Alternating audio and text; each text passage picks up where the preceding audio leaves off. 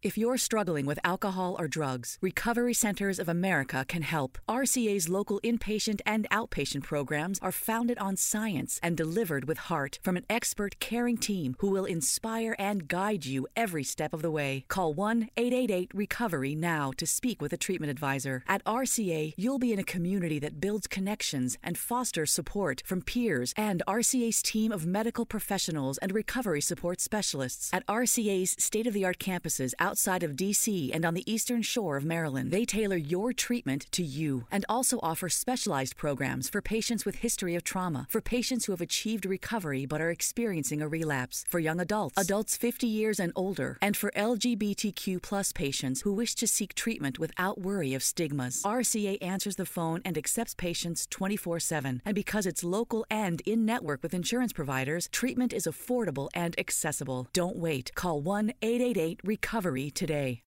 Ciao gente e bentornati e bentornate su Piove a Cani e Gatti. Si spera adesso di essere più costanti con questo podcast perché a me piace tantissimo farlo, io adoro fare questo podcast, ma c'è un problema. Sono la dea della procrastinazione, quindi mi tocca sempre star lì a pensare, io penso di fare le cose, però poi non le faccio, ma alla fine mi decido e questa puntata ne è una prova. Oggi infatti parlerò di uno dei miei argomenti preferiti, ovvero i prestiti dall'inglese, che è una cosa che fa arrabbiare un sacco di persone però io l'ho sempre trovata un po' una sciocchezza. Questa rabbia è piuttosto ingiustificata, soprattutto dopo il polverone che si è scatenato qualche settimana fa. Ma andiamo un attimo con ordine. Prima di cominciare però vi ricordo di seguirmi su Twitch. Mi trovate come Svetkrasna con due A alla fine e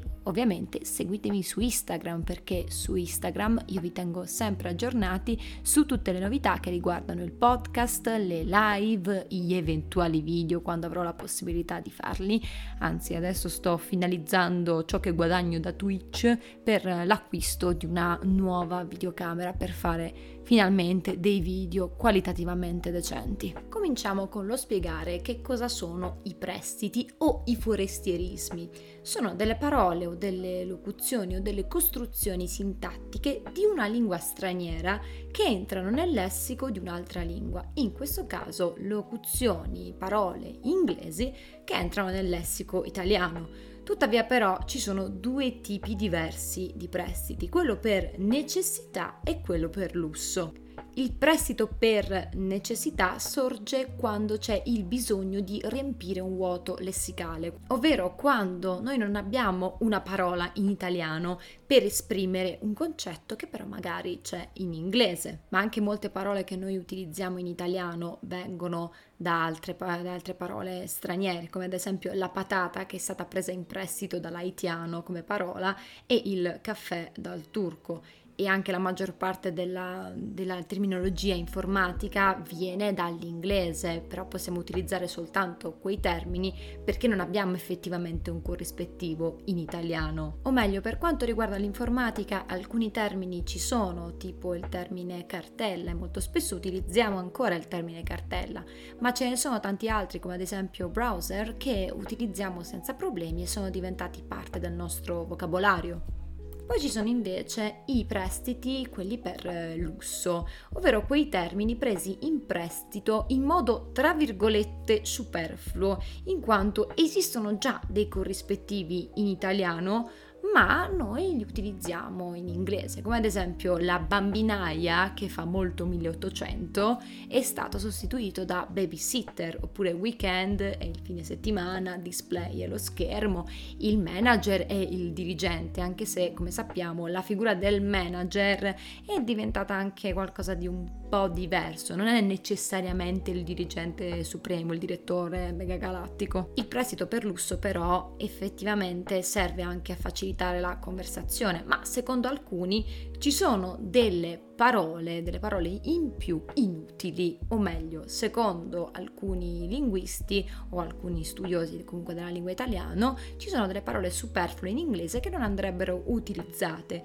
come ad esempio Jobs Act, Austerity, Devolution o workflow oppure meeting. Sono termini che per lo più vengono utilizzati nel mondo delle comunicazioni e nell'ambito finanziario, senza contare l'ambito social che praticamente è pieno di termini in inglese che secondo alcuni potrebbero essere semplicemente superflui e sostituiti con altri termini, ma io personalmente non sono così d'accordo, ma lo vediamo un po' più avanti. Sono d'accordo con il fatto che molto spesso l'eccessivo utilizzo di parole straniere all'interno di una conversazione in italiano potrebbe effettivamente rendere un po' difficoltosa la comprensione, soprattutto per chi magari non lavora in una data azienda che utilizza quei termini giornalmente. Quindi magari nel quotidiano potrebbero anche non essere utilizzati e nessuno si farebbe male. Tra l'altro ora non si ha più la tendenza di italianizzare, detto brutalmente, un termine, ma di integrarlo così com'è, senza nessun tipo di cambiamento,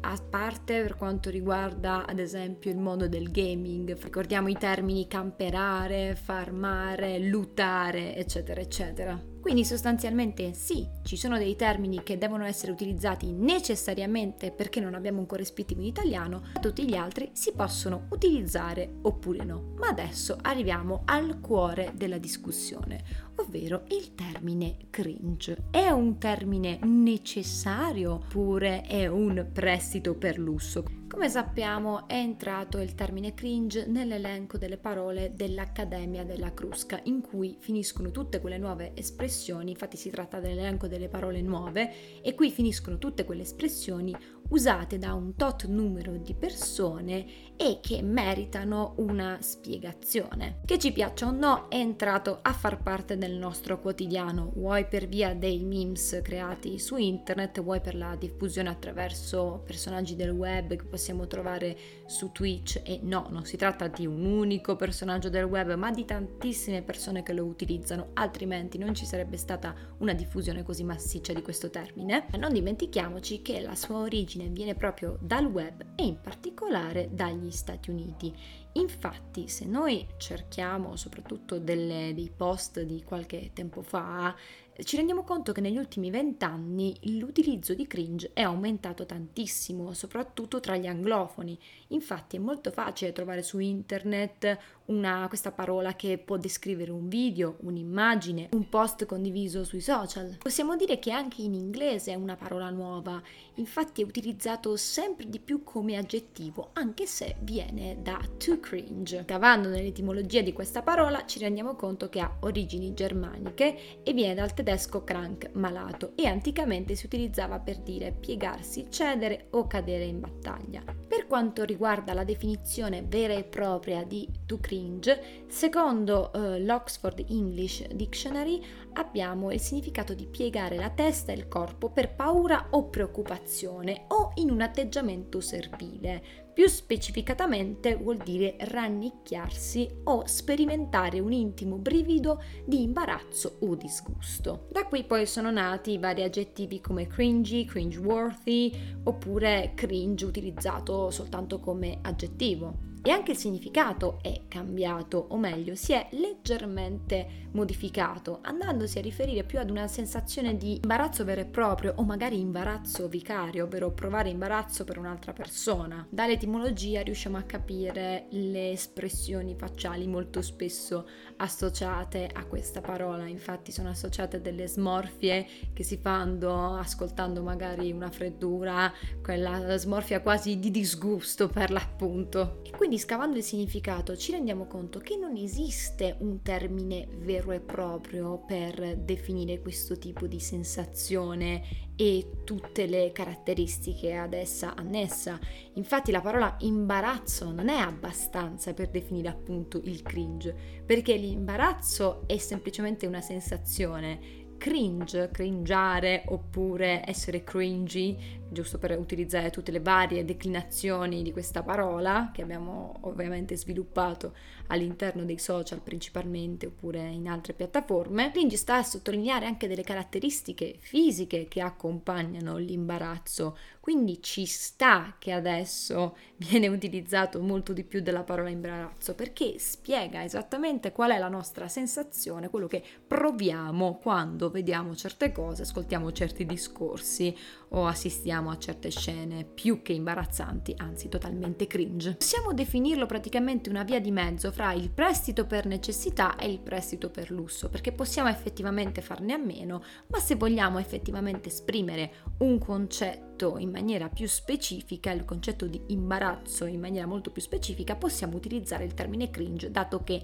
in italiano, o almeno in questo istante non mi sta venendo nessun corrispettivo, a quanto pare effettivamente in italiano non esiste un termine simile. Potremmo dire disgustato, ma disgustato è estremamente più ampio, non è così specifico, cioè il cringe non è il disgusto, può avere una parte di disgusto, certo, può, ma non è il disgusto. Quindi ovviamente sapete che si è scatenato il putiferio, la gente che utilizza giornalmente termini in inglese, anche termini per lusso che stava lì sotto i post a dire ma perché dobbiamo rovinare la nostra bella lingua italiana?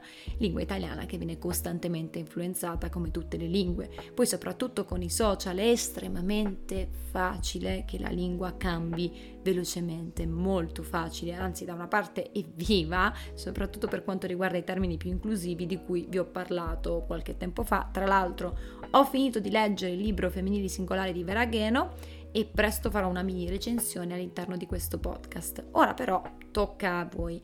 Voglio sapere se siete d'accordo con questa riflessione, se la pensate anche voi in questo modo, se avete qualcosa da obiettare, come la pensate voi. A me piace tantissimo il confronto con voi, soprattutto durante le live e nei DM su Instagram. Quindi ho fatto una panoramica sia dei prestiti dall'inglese o dalle altre lingue, sia del, nello specifico della parola cringe che ha fatto tanto discutere. Ci sono delle persone che si impongono e non vogliono che venga usata ci sta, se tu non la vuoi usare, non la usare, però io dico che è piuttosto sciocco lamentarsi dell'evoluzione della lingua e dei prestiti. Quindi, signori, finalmente siamo ripartiti con il podcast e questa cosa continuerà. Ho in programma un paio di interviste ad un paio di doppiatori di vostra conoscenza e grazie mille a tutti quanti per aver seguito questo podcast e ci vediamo alla prossima puntata che molto probabilmente sarà sabato. Un bacione e alla prossima! Addiction is a disease that impacts all of us. Whether you, your neighbor, friend, or family member is struggling, everyone feels the pain of addiction. Recovery Centers of America wants you to know that addiction treatment works and recovery is possible. Call 1 888 Recovery Now for help for yourself or a loved one. Recovery Centers of America, Capital Region, and Bracebridge Hall have helped thousands of patients in the D.C., Maryland area start a better, healthier way of life through their evidence based inpatient and outpatient treatment programs. The caring team of physicians and clinicians at RCA see their patients as so much more than their addiction and are deeply committed to providing expert care with heart. Recovery Centers of America knows that every day in active addiction is a day in isolation, which is why they admit new patients 24 7 year round. Don't wait. Make the call that can change everything. Call 1 888 Recovery now. That's 1 888 Recovery. Addiction is a disease that impacts all of us. Whether you, your neighbor, friend, or family member is struggling, everyone feels the pain of addiction. Recovery Centers of America wants you to know that addiction treatment works and recovery is possible. Call 1 888 Recovery Now for help for yourself or a loved one. Recovery Centers of America, Capital Region, and Bracebridge Hall have helped thousands of patients in the D.C., Maryland area start a better, healthier way of life through their evidence based inpatient and outpatient treatment programs. The caring team of physicians and clinicians at RCA see their patients as so much more than their addiction and are deeply committed to providing expert care with heart. Recovery Centers of America knows that every day in active addiction is a day in isolation, which is why they admit new patients 24 7 year round. Don't wait. Make the call that can change everything. Call 1 888 Recovery now. That's 1 888 Recovery.